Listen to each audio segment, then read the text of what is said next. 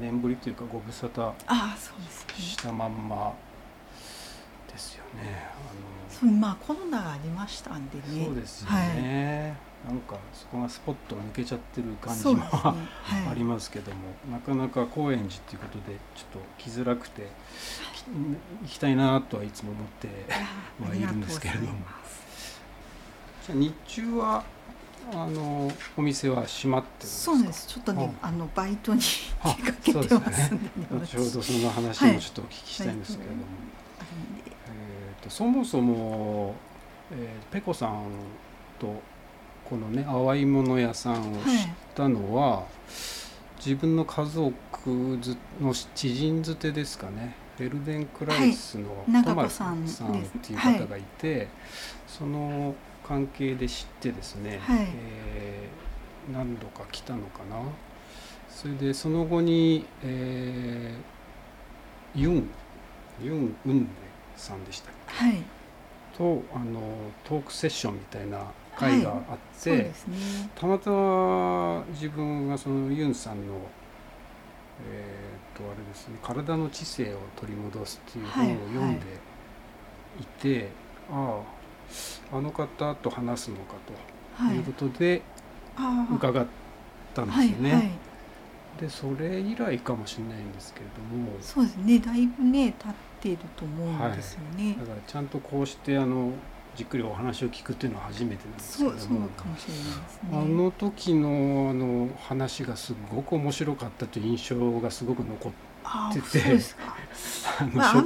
り大した話してない。職歴の話とかなんか物件の話とかを知ってたような気がするんですけど、はい。なんかね思い出せないんですけどすごく面白かった記憶があるんですね、はい。でもう一回あの話を聞きたいなぐらいのあことがあってですね、あはい。我々があのポッドキャストを始めてからあの最初からその話を聞きたい人リストには当初から上がっていたんですよペコさんは。そうですか。でなかなかあのタイミングがなくてですね、今回来てもらったのはたまたまあのインスタグラムで、はい。あのお店の運営に関してのなんか最近あ投稿がありまして。よ。本当に。ね なんかそれでおおっと思ってちょっと今タイミング的になんか聞くなら今なんかあいいのかななんて思ってはい。直感的にあのオファーをさせていただいた流れですね。に。はい。えっ、とプロフィールいただいてるんでそれをはい紹介させていただきますね。えー菊池ペコさん、えー喫茶と酒場淡いもの屋の運営とホロスコープの翻訳をしています。えー多種多様な職場を経て2016年より増野書増野でいいですか？はい増野増野書店。ですね、えー歌人の増野光一さんの事務所にて喫茶淡いもの屋として活動を開始2018年高円寺にて喫茶と酒場淡いもの屋をオープン。喫茶と酒場としての活動と並行してホロスコープ勉強会やゲストを招いての先生道場も開催しています。先生というのは先生術の先生ですすね。ねはい。あそうなんですね。増野さんはいのところから始まってるんですね。そうそうですね。うん短歌をやられてる、まあ、増野光一さんのはい。事務所が南阿佐ヶ谷にありまして、でもともとそのすごい近所のところにあの、まあ、やっぱり漫画家でエステイストだった松井夏樹さんっていう方「うんうんうん。笑う出産」とかを書かれている。と松井先生がやられてたあの占いトナカイっていうお店が、うん。あの南阿佐ヶ谷にやっぱりありまして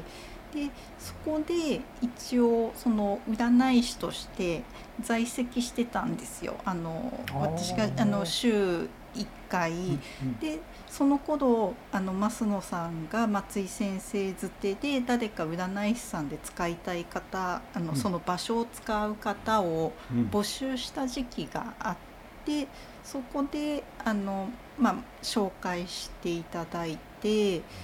であの増野さんとのところでやるんだったらあの占いだけじゃなくって昔自分があのずっと働いてた喫茶店も阿佐ヶ谷のパールセンターの中にあった喫茶店で、はい。まあ、そういうつながりもあるんで、なんていうかその阿佐ヶ谷つながりがあったんで、うん。じゃああの増野さんがババロアが好きっていうのでババロアを出す喫茶とあとまあ占いをやるっていうか、まあ、ホドスコープ読みますよっていうのをやり始めたっていう感じなんんです。でね。ね、はい。えっ、とだとすると占いがまず歴史が古いん。ですね、ペコさんの。まあ、あの2010年ぐらいからはい。ホロスコープの勉強を自分は始めて、はで2012年からちょっとイベントとかで呼んでいただいたところで少しやってたんですけど、どちらかというと研究してるのがメインだったんで、うん。あんまりあの人の鑑定をするっていうのはやってなくてでもあの松井先生とかとの、まあ、縁であの、まあ、やってみようかなっていう感じでやり始めて今10年ぐらい経ちましたああそうね。ですか。この増野さんがそもそも占いの方を募集してたって話がちょっと面あ白いなとそうそうなんですよね。増野書店って書店ってついてるんですけど、別にあの本屋さんじゃなくって、はい増野さんの、まあ、事務所っていうかそうなん打ち合わせをしたり、まあ、そこでなんか作業するっていう場所で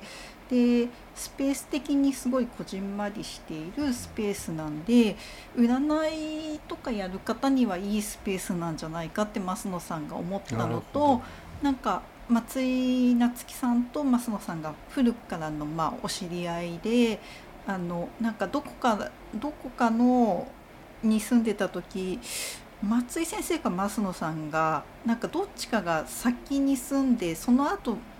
どっちかが入ったみたいなそういう縁もあったとかうん。なんかなんかいろいろニアミスしてるような縁があったみたいでで松井先生が中野から中野のブロードウェイに初め占いのお店をされてたんですけど南阿佐ヶ谷に引っ越して、うん。あの近所だから増野さん声をかけたっていう感じだと思うんですよね。うん。なるほど、えーちなみに自分も結構阿佐ヶ谷に住んでた時期が長くてですね、はい。パール商店街とかね、はい。懐かしいなと思うんですけど喫茶店はそのパール商店街の中にある喫茶店でで勤めてだったんですよねずってとはい。あのもう今はないんですけど用品店が表にあってはい。中に入ると喫茶室コブってあっありましたんですよそこにいらしたんですか？そうですね。あの漫画家の長嶋真司さんとか、はいはいはい。結構画廊関係の方とか来てた喫茶店で、結構あの落ち着く感じのそうですね。あの佇まいのそうなんですよ、はい。であそこでちょっとずっと働いてた時期があのうですか。20代の頃とかあったので、そのでまあそれでなんとなくああもう一回阿佐ヶ谷来たから じゃあこ喫茶喫茶的なことも増野さんのところでやってみようかなっていう感じだったんですよね。あー。じゃあその時は増野さんの場所で、はい。えっ、と毎日ですか？あどの週くらい？1回週一。だけでその頃もまあ他の仕事をうんうん。してたので、週1回だけお借りして、はい。でそういうなんかまあホロスコープの勉強会とか、はい。い、ろいろやりながらやってたんですよね。ホロスコープをあの鑑定したりでそうですね。みんなで読み会そうですね。お茶出したりはい。はあはあでババロアをいつも出すっていう。ババロアのをがさんが好きな好のきでなんですかそうなんですババロア研究とか増野さんはしてるぐらい。あそんなに好きなんですね、はい。へえババロアっていいですよね。響きもいいそねうそうなんですよっていうね。だから増野さんプリンじゃなくババロアがバすごい好きでバロア派なんです。ねそういうつながりです。じゃあここの前にその淡いもの屋という屋号というまあがもうついてたんですね。そうですね。初めブログのタイトルに「淡いものやってつけてたんですよ。でそのまま増野さんのところでやる時も「淡いものや」っていうのは使ってたんですよね。そのあのそういう名前をつけたなんか由来というか思いというかはあるんでしょうか？なまあそ多分その頃結構あのえっと、同時並行で納棺師葬儀業界でも働いてたりしてたし、はい、なんかなんかその割とこう境境界線っていうかそういうのを意識したのもあったのかもしれないしまあなんかこの世となんかね別の場所とかもあったかもしれないし、まあ、どちらかっていうと自分でなんか屋号をつける時「何々屋」みたいなのをつけようって思って、でなんとなく甘いもの屋にしてたっていう感じなんですね。そうか。なん淡いもの屋ってつくのがいいなってはい、なんとかやって、うん、それはあのミュージシャンでえっと、テニスコーツっていうバンドがあって、はいはい、そその人たちのあの音楽とか好きで聴きに行ってて一時そのテニスコーツのあのボーカルのさやさんが白いものやってやなんかやってたんですよ。そういう名前つけてなんかやってたことがあってあ何々やっていいなと思って、うんうん、であ自分だったら多分濃いものは扱わなそうとか思ったんで。そう淡いもの屋に。法的に淡いもの。の方になるかなと思って淡いもの屋にしてたっていうような。なんかあの喫茶と酒場っていう感じと、その淡いもの屋ってひらがなとすごい絶妙なバランスというか、あとバババロアとっていう感じがするんですよね、響き的に。その後高円寺で淡いものやっていうのを出すまでに結構ブランクというか間は空いてるんですかね2016年の5月から多分増野さんのところでお借りして週1回やり始めてで2018年の5月に借りたんですよねこの場所を。でまあお店やろうとは思ってなかったので、はい、あのだからまあ本当にたまたまなんですよね。ここのなんか物件見て、まあ、やる予定じゃなかったんだけど申し込むだけ申し込んだって感じなんです。たまたまそれはあと散歩とかをされてるとかっていうタイミングで、えっと、ここのすぐそばのその高架下の中に、ま、昔本屋さん古本屋さんで愛書店ってあったんです。はい、でもともと高円寺にあった泊まる書店のなんていうかなんかこうななんていうのかなもう一店舗みたいな感じでそれを、えっと、別の方が泊まるでずっと修行されてた方がまあ、ちょっと引き継いで愛書店っていう名前でやられててでその方ともともと友人関係であのたまに本の入力と店番のバイトをしてたんですよ、そこをお手伝いしてたというか。でたまたまその時にあの物件とかを自分は見るのが好きで、はい、それで検索した時にこの物件が出てきて、うん、ああすごい近いと思って外側を見に行ったんですよね。でそうしたら張り紙があってあ中見てみたいなって思って、不動産屋さんに電話して中見してもらって。でまあなんか申し込みますってなんとなく言ったんですよね、うん、まあだから計画はしてなかったっていう。この辺も淡い淡い感じで ここを借りまあ申し込んで、はい、でみそうですね申し込んでみたっていうかその時に、うん、まあ昔からあのここのあのまあ、友人で税理士さんの人がいるんですけど手伝ってくれてる。その友達はずっとお店やってほしいって昔から言ってた人がいて、うん、で自分はそういうのはピンとこないなって思っていてでその友人に電話して「いやこんな物件があって申し込むのってどう思う?」って言ったら「申し込んでください」ってその人が言って「ああじゃあ申し込んでみようみたいな感じもあったと。だからじゃあ先に物件がそうそうなんです手に入っそうなんですよね。で、結構申し込んだ人が多くてここでまあ本当多分たまたま自分にが借りてもいいですよみたいな許可が出て、うん、ああどうしようかなみたいなそっから結構大変だったんですけどね。つまりだから増野さんのところでは週一でやられて,、はい、て他にはあのまあ農家の仕事をして古本屋の仕事したりとかはい、されながらでここの物件を、はい、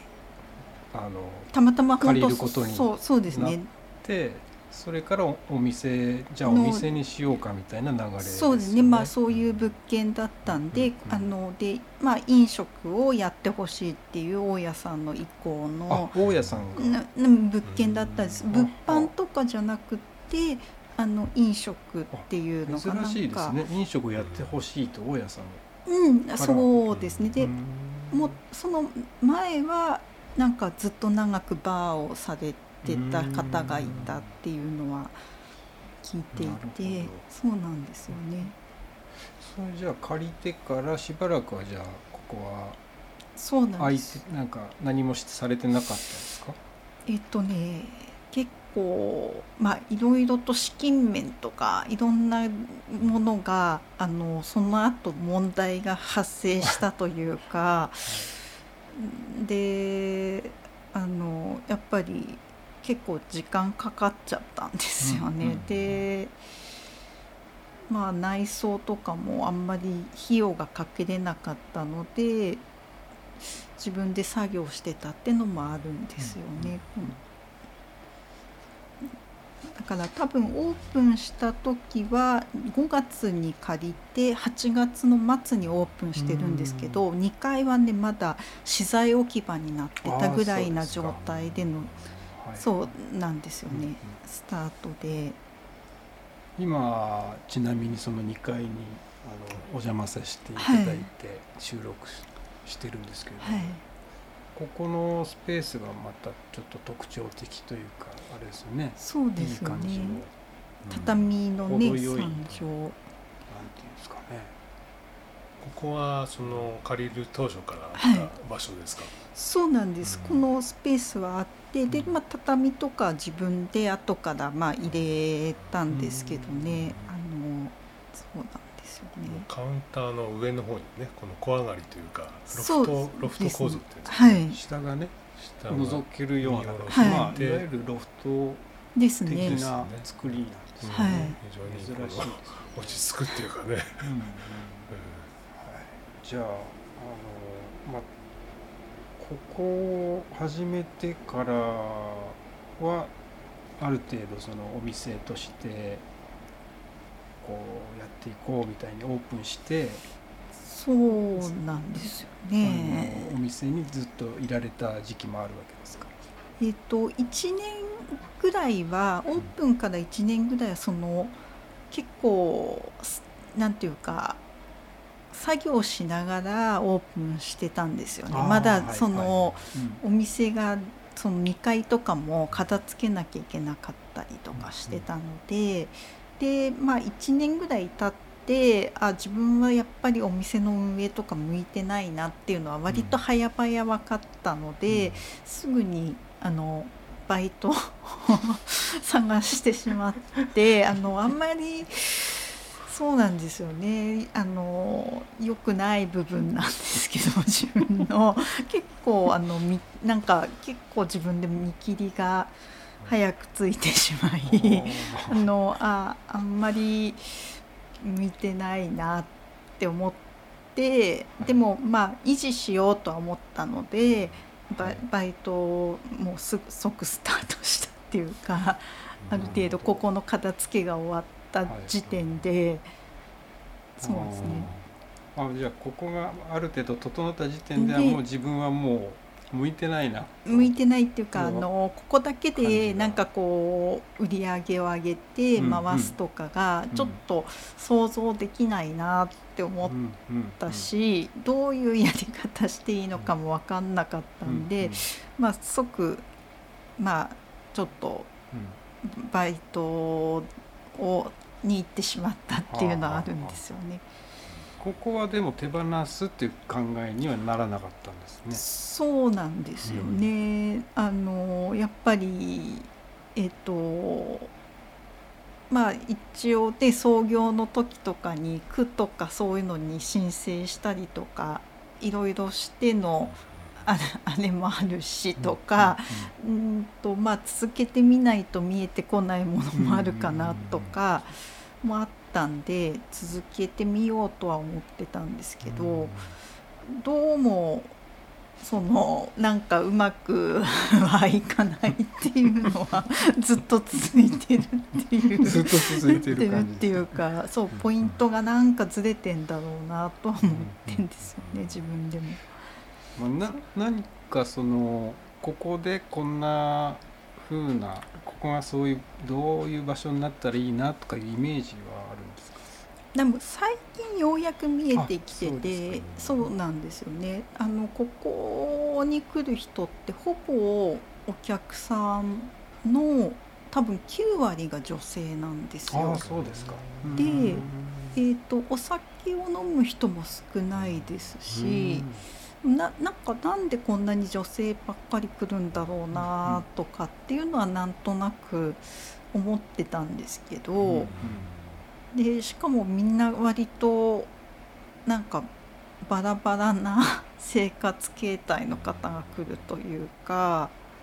うん、あの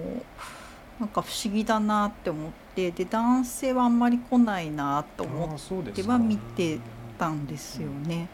でなんとなくでもその理由がおぼろげながらちょっと最近は見えてきた気がするんであまあ続けようかなとか思ってるんですよね。まあ、だからここを維持するために、えー、外でアルバイトとか仕事をされて、ね、まあ、その形態が自分的には性に合ってるかなっていうところもあるんでしょうかね。うそうですね、まあ、ちょっとどうなのかわかんないんですけど、まあなんかまあ続けた方がいいなって感じだから、まあなんていうかいろいろと収入源はこうなんていうか分散させておこうみたいな形で、まあホロスコープとかも前はそんなにちょっと宣伝もしてなかったっていうか、でも、まあ、今回はちょっとここの維持のために、まあ、やってみようとか思って、あのそうですね。なんか割とやり始めたって感じですね。まあ、とにかくそのお店ね淡いもの屋さんっていうのが2016年に発足したっていうのも変ですけどそうそうですね。その辺からですね、うん、それでバイトも並行してずっとねやられてきてるっていうことで、ね、その職歴がですね相当面白い。面白いです、ね、いろんなことをやられてるっていう話を、うん、そのユンさんの時にねそうですね。いろいろ聞いたんですけども、はい、最初どんなことからあこれは長い話になるかもしれませんけれどもまあこれ本当にね一番最初はちょっとこれ中中学生の時に年齢をちょっと、はい、あのごまかして弁当工場で働いたっていうのが、はい、弁当工場？お弁当のベルトコンベヤーで来ておかずを詰めていくような、あのコンビニとかなんかそういうスーパーとかのあの。お弁当一括で作ってる工場で白衣着てずっとあの流れ作業的それをね始めたっていうか、まあそれは本当にまあちょっとなんていうか年齢をごまかしたあれなんでちょっとあんまりなんですけど。でまあその後はあのファーストフードのまあ高校卒業したあたりはファーストフードの、うんうんえっと、夜間清掃みたいなのを一人でやるとかあ,、と昔のそういうなんていうかあの急便の一番大きい仕分けるセンターみたいなところにまああのずっと2の仕分けの仕事で行ったり、もう本当にたあの絵の具工場の春休みになんていうか学校に卸す絵の具セットを作るバイトとか、うん、教材系の会社ですか、はい、はい、あと印刷会社で本当になんていうんですかね。あの株主総会で配るパンフレットを昔って多分メールとかのやり取りじゃなく原稿をその担当者に届けるみたいなあのそういう配達の短期アルバイトとかあと配達ですか？配達であと本郷の旅館の中居の短期アルバイトとか。だもう本当にそうですねそんなのいっぱいやってましたね。それは学生から成人するぐらいまで？まあ、あの高校卒業して、まあ、20代前半ずっとそんな感じであの バイトしてましたね。あの短期のアルバイトを繰り返してっていう、うん、結構工場系が多いんですかね。はい。工場系が多い。あのそうそのあの人とね話さなくても住む場所とかあと一人で作業してれば住む場所とかそう、ね,、そういうのを中心にあとあのなんか嫌だった時に「やめます」って言いにくいとかを考えた時に初めから期限が区切られてる方が、あのやりやすいんでとか、そういうのでずっと長期じゃなく短期のアルバイトを期間限定あの教科書販売とかそういうのもやったことありますし。教科書販売そうですね。大学の入学シーズンで教科書とかそういうのを販売する仕事とか。売店みたいなそうですねとか。いろいろありましたね、まあ、要するに単独でこう作業してれば完結するような場所を割と選ぶんですね、はい、そうですね、えー、じゃあその増野さんとこで始めた頃はどういうことをされてたんですか？その当時はそのもう、えーと、農館がメインの葬儀業界の仕事がメインだった頃ですね。農いわゆる農館士って言われてる。そうですね、ね、はい。それはどんな感じでのことをするわけですか？えっ、ー、とまあいろんななんていうか斎場とかのあのまあ、おつ今コロナとかって変わってると思うんですけどお通夜とかの前に、まあ、一番近い身内の方だけであの、まあ、着替えとかメイクをあの済ませて、まあ、仏仏式っていうか仏教とかのあの葬儀だと大体あのまあさ六門線を持たすとかそういうあ、はい、あのちょっと旅支度みたいな。であの皆さんで棺にご移動するっていうのでそのまあ自分自分とかがやってるのはその手前の時間にあの一応お体と顔の処置をしてあのまあメイクしたりとかも希望によって定したりあと希望によってはその簡易式のシャワーとかを持って運んであの湯管っていうんですけど最後に全部体を洗ったりとかそういう作業があったりしてましたよね。そうですね。それはあの望んでというか自分でそれをやりたいなと思って入ったわけです。それともそれは本当にちょっとまあ えっ、ー、とそのそういう仕事は私はあの、まあ、両親が早く亡くなってるのであの葬儀とかそういうのは、まあ、見てはいたんですけどね。あの近い身内のも、だけどあんまりそういうのは印象になかったんですよ。実は自分の親の時とかには。そんなにこうなんかそんなことしたっけなぐらいな感じだったんですけど、まあ、別のあの囲碁の碁会所でもバイトしてたんですね。囲碁。のあの碁碁会所っていうんですか、あの碁をみんな打ちに来るところで、まあその来た人同士を対局を組み合わせるバイトっていうのをしてたんですけど。仕事があるんですね。そそれで一緒に働いてた方があの急に「あ湯管とか脳幹ってわかる?」って言って、はい、ちょっと今度こういう仕事始めたんだけど人手が足んないみたいだからどうかなって言われてで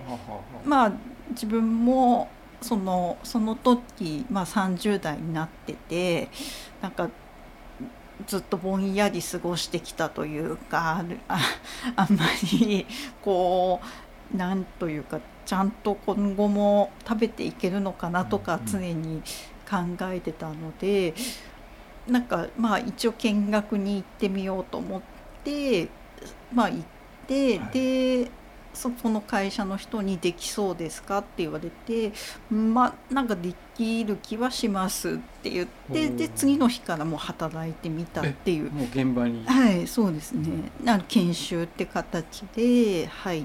てって感じでしたね。あそうですか、はい、でやってみたらまあ、まあ別に特にはだったんで続けてたっていうかである程度まあなくならない仕事ではあるだろうと思っていたし、だからまあちょっとそういう本当にちょっと生活を考えて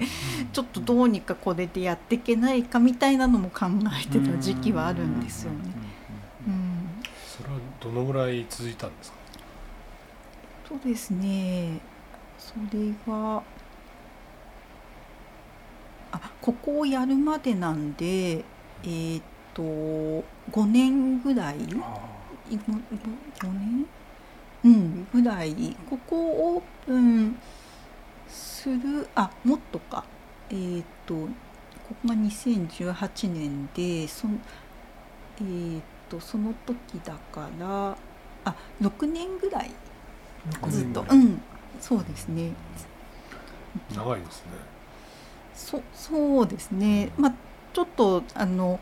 まあ途中で少し仕事が少なかった時期とかもあるんですけれどもでもそうそうですね。それでやってたんですよね。それはあの毎日あるわけではないですよね。結構毎日ははい。あのありますね。はい。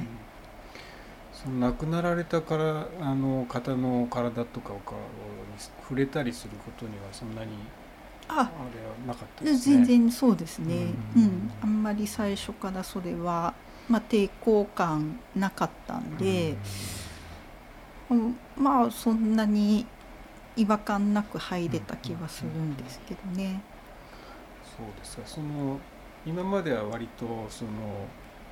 自己完結するような場所とか、はい、職場を選んでたと思うんですけども、ね、お葬儀とかそういうとこ行くと、まあ、ご親族の方とかと会話をしたりとか、ねはい、いろいろ気を使うことも多いと思うんですけどもそそういうのも平気だった？うんまああのまあそうですね。でもあの1回限りというかかなりその瞬間のみっていうのもあると思うし、うんうん、っていうのもあったしまあやっぱりちょっと興味はあったんですよね。そのなんか亡くなってる方を毎日見ていくとどういう感覚がしてくるんだろうみたいなことも考えてたりとかもしてたのもちょっとうっすらはあったり。自分の感覚がどう変わっていくのかと。かちょっと興味があったり、まあ、そういうのをちょっと知りたいとか、まあまあ、ちょっと出てやってみたんですよね。なんかありましたか？気づいたまあ、特にはないんですよね。特別はないんですけど。特にはないんですけど、でもああまあその当時はなんかこうあいろいろんなこうやっぱり亡くなり方の人を見るんで、うん。はい、いや亡くなるのも結構難しいなとか思ったっていうのはあります。うまくなんていうか亡くなるっていうのはそんなないもんだななんて思って。まあそうですよね、事故でとかいろんなこともあるいろんなねあの亡くなり方、あとまあその状況、年齢とかも含めて、いろいろいろあるよなと思ってたので。その死にか対するこの考え方みたいなの変わりますだかねその。ああどうなんだろう。そんなにはないのかもしれないんですけど でもいやもっとちょっと生きてみたいとは思いますよね。やっぱりね。あのそういう場所に行ってて。あとでも同時にあいつかやっぱりこうそ多分ね脳幹やってた時より今の方がでもリアルなんですよ。死ぬ自分が死ぬってことに関して。その時あんまりね怖さがなかったからちょっとい,、いけたって部分もあって、今の方があリアルに本当にいつ来てもおかしくないなって思っていて、まあそれで余計にいろいろと見ときたいとかそういう感覚はあるん。ですよね。それは年齢を重ねたってこととも関係して。あると思いますね。うん、それもありますね。でも6年間というとものすごい数のあの、うん、なんていう亡骸っていうんですか、まあ、ね、はい、あの亡くなられた方を見てきてるわけですよね。その体験としてすどこにそのこう記憶とか体験がこう収まってエコさんの中に収まってるのか、それとも流れていってるのかっていうのちょっと興味があります、ね、は結構記憶する方なんですよ、はい、何でもあの記憶する方なんですけど脳幹とかはし終わってえっとまあなんていうか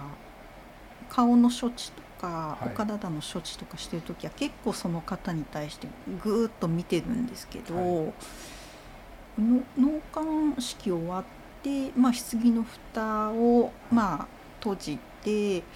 で一応その窓から顔が見えるように大体今の棺ってなっているので、はいうん、そこで確認してもう一回蓋を閉じると結構そそのなんかやった方の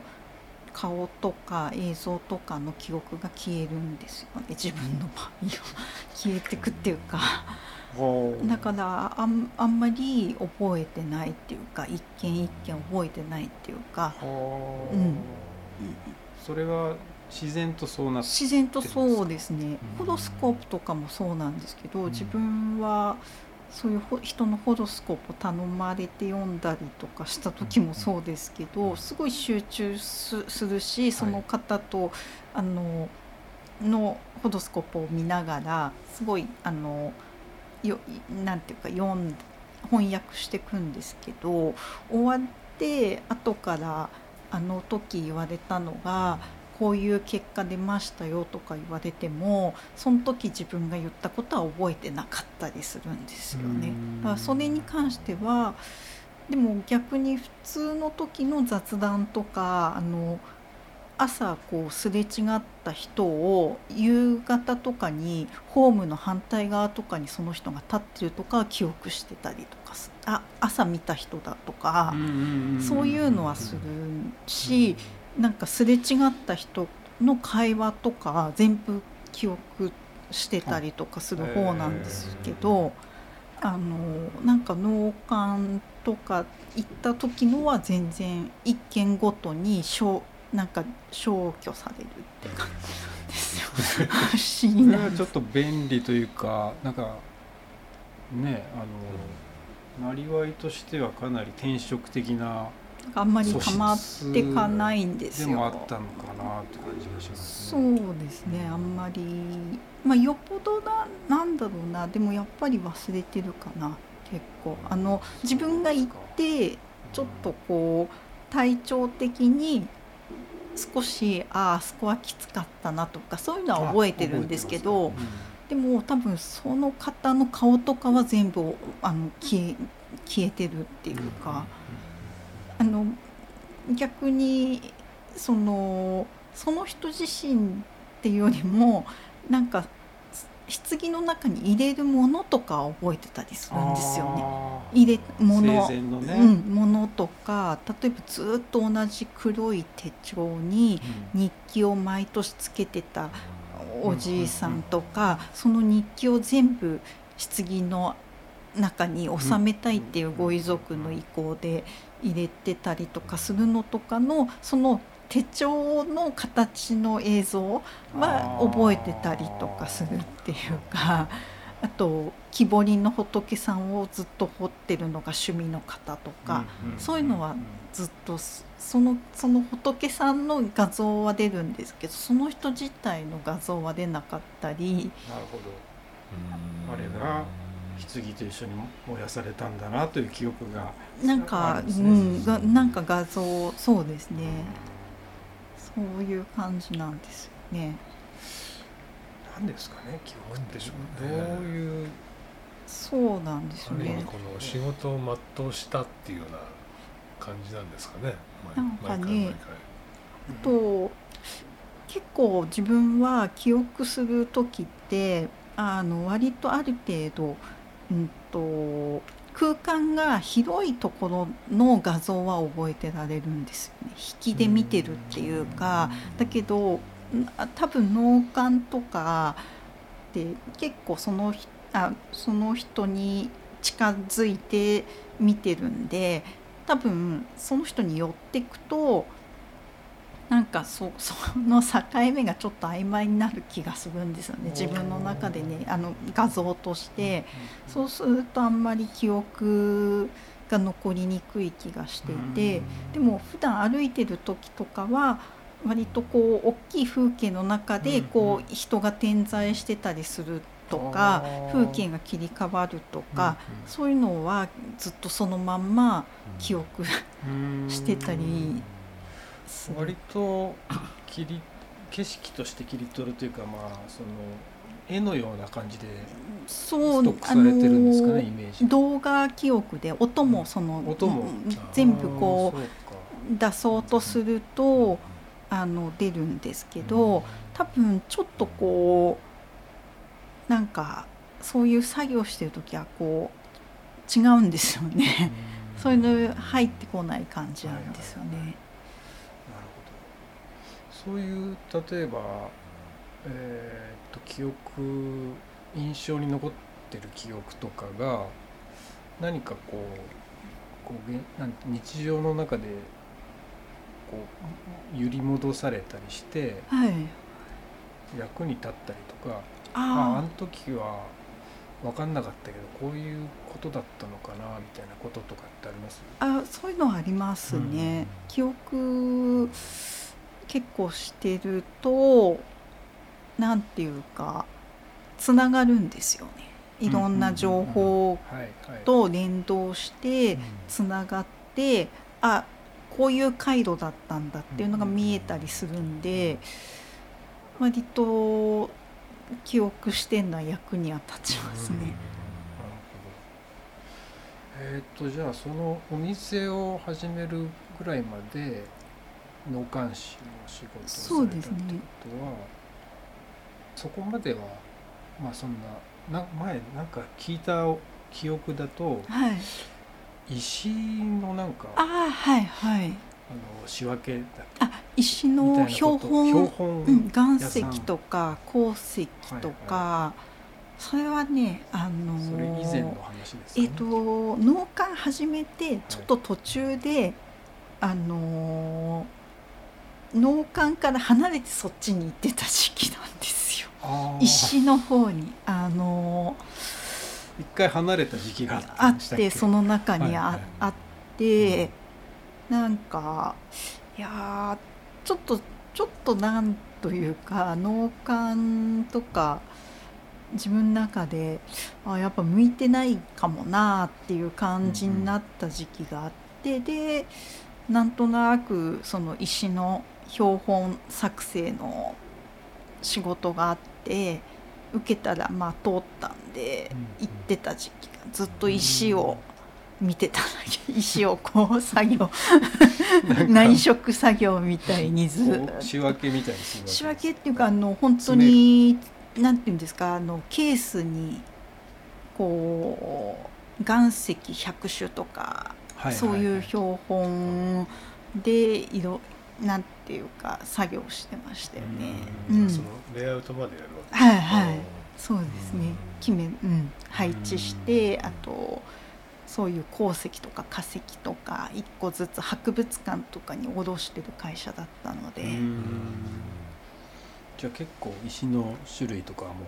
詳しい？いや全く石とか興味なかったんで ただ作業してただけなんですよ。その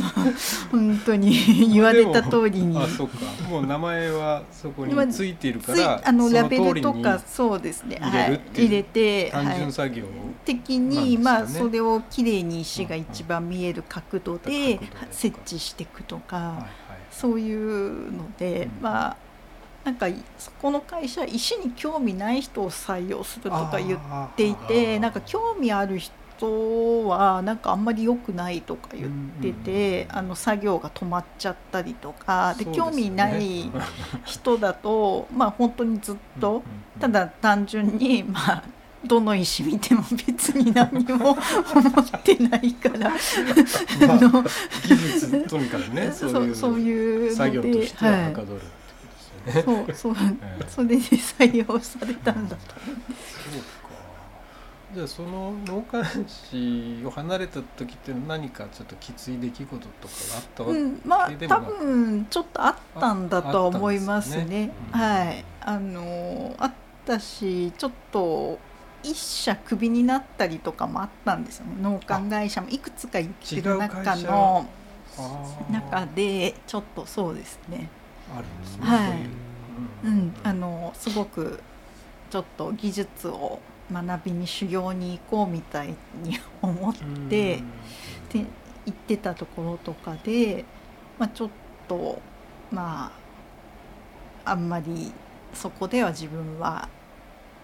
良くなかったみたいですね。ああまあ会社との相性とかもあって、はい。えーあとやっぱりこうあのこれぐらい稼ぎたいとかそのすごいそういうのが明確な人の方が安心感を持たれる、ケースもあって、でなんかいまいちこの人何を考えてここに来てこれをやってるんだかがよく見えないとかっていう、なんか 不安に思われたりとかもあったとは思うんですよね。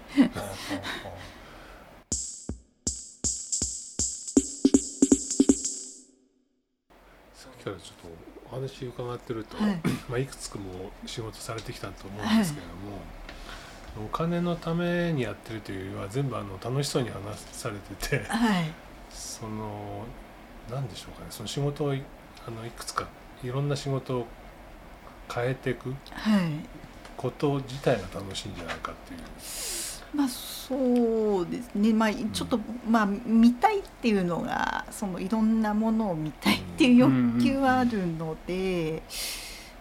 ていうのとまあその採用されるととりあえず好奇心で行ってみようかなっていうのも出てしまいっていう、そういう感じなんですよね。まあ、本当になんかこうこれをしたくてとかがねあんまりなない性質だったっていうのも強いですよね。苦にならないですね。この仕事を変えていくことが。そこまでまあ、うん、まあそうですね。体験してみたい欲と、はい、まあこれを続けたらどうなるんだろうっていうことをさっき何度おっしゃってますけど、はい、そう自分の中でどういうこと変化が起きるかみたいな。とかに興味が。興味があるんですよね。そうですね。でもそれはちょっとあんまりねあの 仕事する上でそんなに こうもっとね、こういう生活にこのぐらいやっぱり収入必要とか、そういう感じで働いてくれる人の方がやっぱり安心感あるって思われる職場もやっぱりあるので。雇い主側からするとですね、はいはい、欲がないなとかそうですね。あと、うん、なんかだからそういう部分で何を考えてるんだみたいな感じだったり、うん、何が目的なのかがよく見えないとかそういうのは、うん、やっぱり出てしまったっていうのは過去はありますよ。はいはいはい。それでじゃあ、えっと、ちょっと脳幹視の話もずっと聞いてても不思あの興味は尽きないんですけれども、はい、今は、えー、っとさっきもちょっとお話聞きましたけど、はい、どんな昼間の仕事は、まあ、ちょっと歯科技工所の、まあ、内勤みたいな形で、はい、あの技工士さんたちの作業のちょっとお手伝いするようなことを、うん、したりしてますね。で前も配達とか技工物の歯医者さんとか回ってて配達するっていうのをやっていたもので。でそれはまあ20代の時もやってたんですよ実は。であってでまあなんか思い返すとどの仕事が良かったかなっていうとやっぱ配達の仕事が自分はすごい合ってたのでちょっとそういう仕事を探して行っててでまあ今たまたま会社から内勤の方でお願いしたいって形なのでまあそっちをやってるんですけどね。えっ、とじゃあ配達からちょっと技術職というか、うん、まあそうちょっとお手伝いですね。技工士さんたちのね。はい。歯型を作っ歯型がそうですね。あの病院から来たのをちょっとまあ綺麗に作業しやすいように形成したりとかする作業をしてるって感じなんね。それのお手伝いってことはこう削ったりもするわけですか？そうそうですねそういうのを主にずっと、はい、やってますね。きあのトリミングっていうかその大まかなところの、うん、やったりしてるんですよね。それはどうですか？配達と比べると。うんいや結構大変ですよ。大変ですか？大変ですね。大変ですけど、まあね、言われたんで、そのまま やってるっていう感じですよね。言われた作業です。ことなんでね。まあ、その、そちらの会社ですか？そうですね。うん。っていうのは相性は割といいんですうん、そう、そうですね。まあ、別に。あんまりこうやっぱりあの歯科医工場は昔も行ってて思ったのが割とみんな一人で受け持った仕事作業をやるんですよね。どの人も。そのだからあんまり人のこと気にする人も少ないしだからいや休憩時間とか決まってないとかまあ自分は取らないんですけど休憩時間とか。あのなるべくこう全部一気にやって帰るっていうあの方なんであの休憩時間を入れずにずっとノンストップでやってるっていう方が性に合ってるんで。それはなんかノルマ的なものがあったりまあ、あの歩合とかじゃないんですけど、早く終わって。で、まあ、時給なんですけど早く終わったらあの早く帰ろうみたいなそんな。帰るのはいいんですね。そうですね。はい。タイムカードみたいな。はい。ああえそれではい、うん、ですね。それはずっ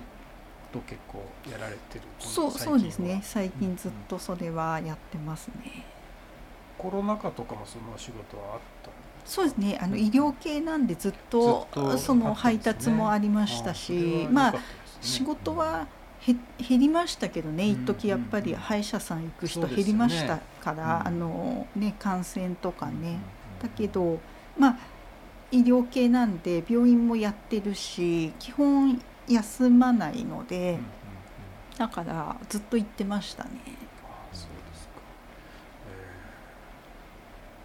そのバイトというか仕事をね昼間されながら、えー、夕方からこの店もやって、はい、お茶とかババロアも出してババロアはね今ちょっとやってなくてはい、あのまあプリンの方とかやったりしてますね。そう。お店のじゃその最近インスタに上げてたまあ今までの感じだとちょっと続かないかもみたいな投稿そうそうなんですよ、はい、はい、それでね、ある程度なんかいろんなと友達とか周りの方からいろいろ意見とかそうですね。集まりましたか？あそうですね、うん、なんかいろいろとまあアイデアというかね、うん、こうやった方がいいんじゃないかみたいな、うん、で検討はしてるんですよね。いろんな意見はいただいてるんですね。来てます。来てます、ね、これをやってみみようかみたいなことはそうですね。いくつか？ね、はい、来てますね。まあでも、まあ、投稿を見てて思ったのは一番そのペゴさんのホロスコープでそうですね。メインに収益が出ればそうですね、それが一番いい形なのかなっていうのは見てて思ったんですけど、はい、そうですね、うん、なんかやっぱりホロスコープは割と自分は多分結構相性がいい、なんか道具というか、なので、うん、いいかなって思ったんです。それであとまあ来てる方そのさっき女性のお客さんが9割っていうのとも関連してるんですけど結構みんなやっぱりあのおそらくね聞かれてない言葉みたいなものを普段の社会生活とかでは多分発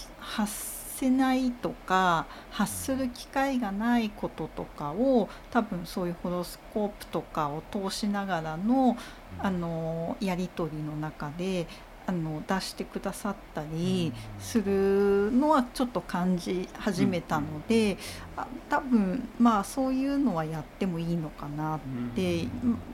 ようやくちょっと的が見えたって感じなんですよ。そのホロスコープセッションも10年やって、最初あんまり自分の中であのその読んだりするのを何て言うか人から褒めてもらうこととかはあってもあんまりピンとこなかったっていうのが正直なところでそれであんまり積極的にやってなかったっていうのもあってまあそう10年ぐらいしてようやくちょっと見えたのでいいかなと思ったんですよね。you